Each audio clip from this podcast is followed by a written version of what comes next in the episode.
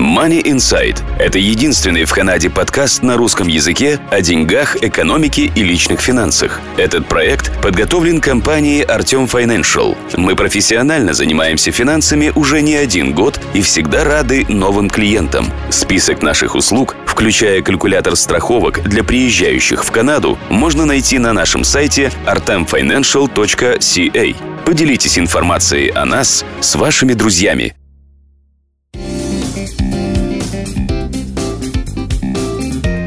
Здравствуйте, дорогие друзья и гости нашего канала. Компания Артем Financial и я, Марина Буланцева, приветствуем вас. Сегодня в рамках подкаста Money Insight очередной мини-подкаст «Романсы о финансах». И говорить мы будем о традиционных безалкогольных напитках – кофе и чае.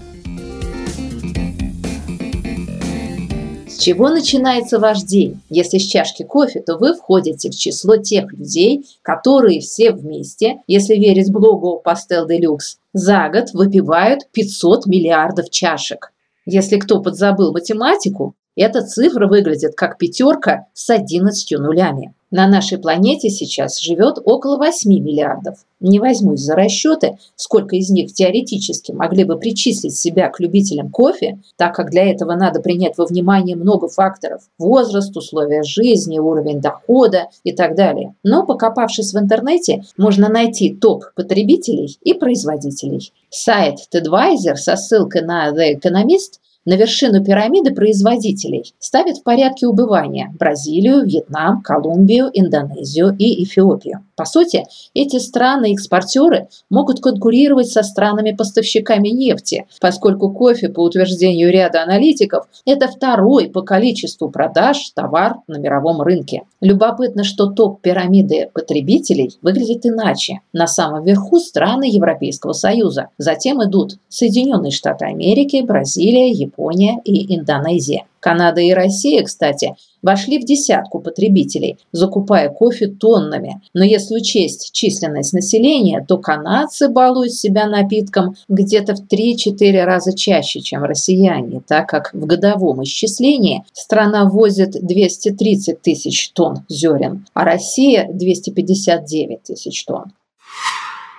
Из чего складывается цена чашки кофе в кофейне? Иконографика на сайте TEDvisor на примере Великобритании выглядит так. Если чашка, условно говоря, стоит 2,5 фунта, то самого кофе, труда фермера, обжарки, транспортировки и так далее в этой цене всего лишь на 10 пенсов. Все остальное – это прежде всего аренда помещения, затем по убывающей зарплата, налоги, молоко и посуда. Прибыль заведения с чашки 25 пенсов. Но это, разумеется, о напитке масс-маркета. О ценах на кофе люксовых категорий несколько позже, а сейчас о том, где лакомые зерна продаются и покупаются. Среди основных кофейных бирж сайт Shop Tasty Coffee называет для торгов по арабике International Coffee Exchange Нью-Йорк и для торгов по рабусте London International Financial Futures and Option Exchange Лондон. На американском континенте, как пишет сайт BCS Express.ru, основные потребители сырья делятся на сети кофеин. Тут два лидера – это Starbucks и Dunkin' Donuts. И производители напитков. Здесь лидируют Джеймс Макер и Кеорин Доктор Пеппер. Стоит также назвать европейскую Nestle и канадскую ресторан Brands International. Эта сеть владеет Burger King и Tim Hortons. Весь мировой рынок кофе в целом составляет порядка 100 миллиардов долларов. Стоимость кофейных зерен зависит от времени года, конец уборки или преддверия нового сезона, погоды, текущего баланса спроса и предложения. Но кому выгоден рост цен на кофе? Ответ лежит на поверхности – производителям товарозаменителей, чая и энергетиков. Цитирую сайт BCS Express.ru. Глобальный тренд на потребление искусственного кофеина и его аналогов сформировался еще в 1990-е. Сегодня рынок энергетиков оценивается в сумму более 50 миллиардов долларов. То есть он всего наполовину меньше рынка кофе и довольно жестко поделен между основными производителями. Большую часть рынка энергетиков захватили три бренда. Это австрийский Red Bull, компания непубличная, американский Monster Beverage – частично принадлежит Coca-Cola, и Rockstar выкуплен PepsiCo.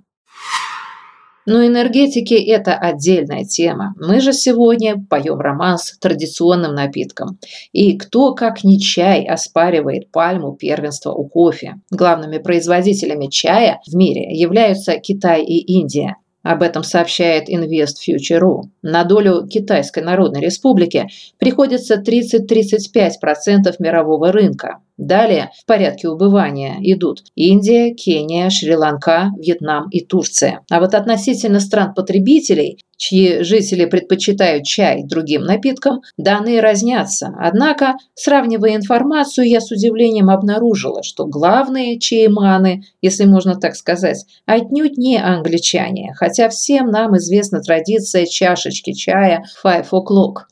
Разумеется, в Великобритании чай подают не только в 5 часов пополудни, а и в другое время. Но англичан с их годовым потреблением немногим более 2,5 килограммов чайного листа успешно обошли их соседи-ирландцы, а также жители Мавритании, Марокко и Турции. Турки, оказывается, используют для заварки чуть ли не 7 килограммов чая ежегодно.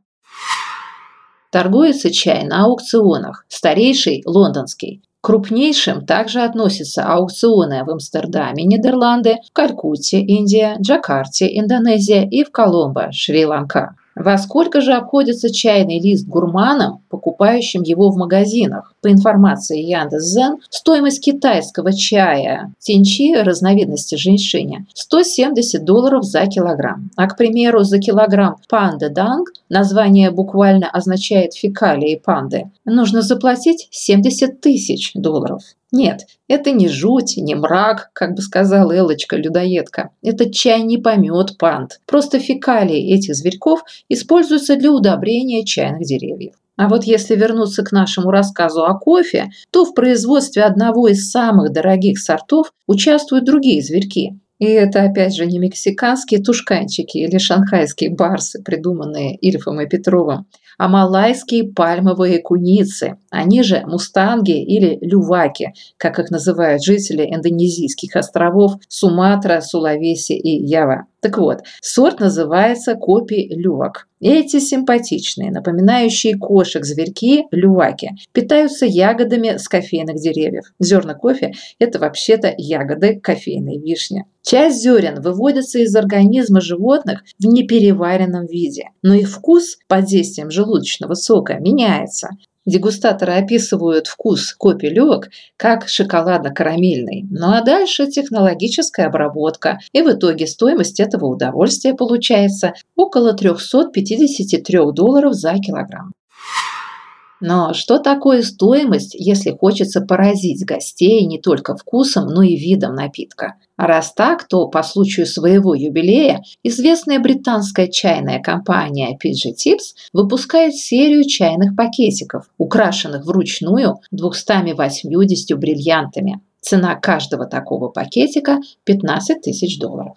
Ну а для совсем уж впечатлительных чай Да Хонг Пао Название буквально означает «большая красная мантия». Он является одним из великих секретов императорской династии Мин. По легенде, у одного из императоров заболела мать. Он отправляет слуг, чтобы те разыскали целебный чай. Они находят четыре куста волшебного чая, три из которых сохранились и по сей день. Этот чай, Дахун Пао, имеет уникальные целебные свойства и является национальным достоянием Китая. Купить его нельзя. Получить его можно только в качестве подарка, который преподносится только почетным гостям. Хотя известна приблизительная стоимость – 1 миллион 200 тысяч долларов за килограмм.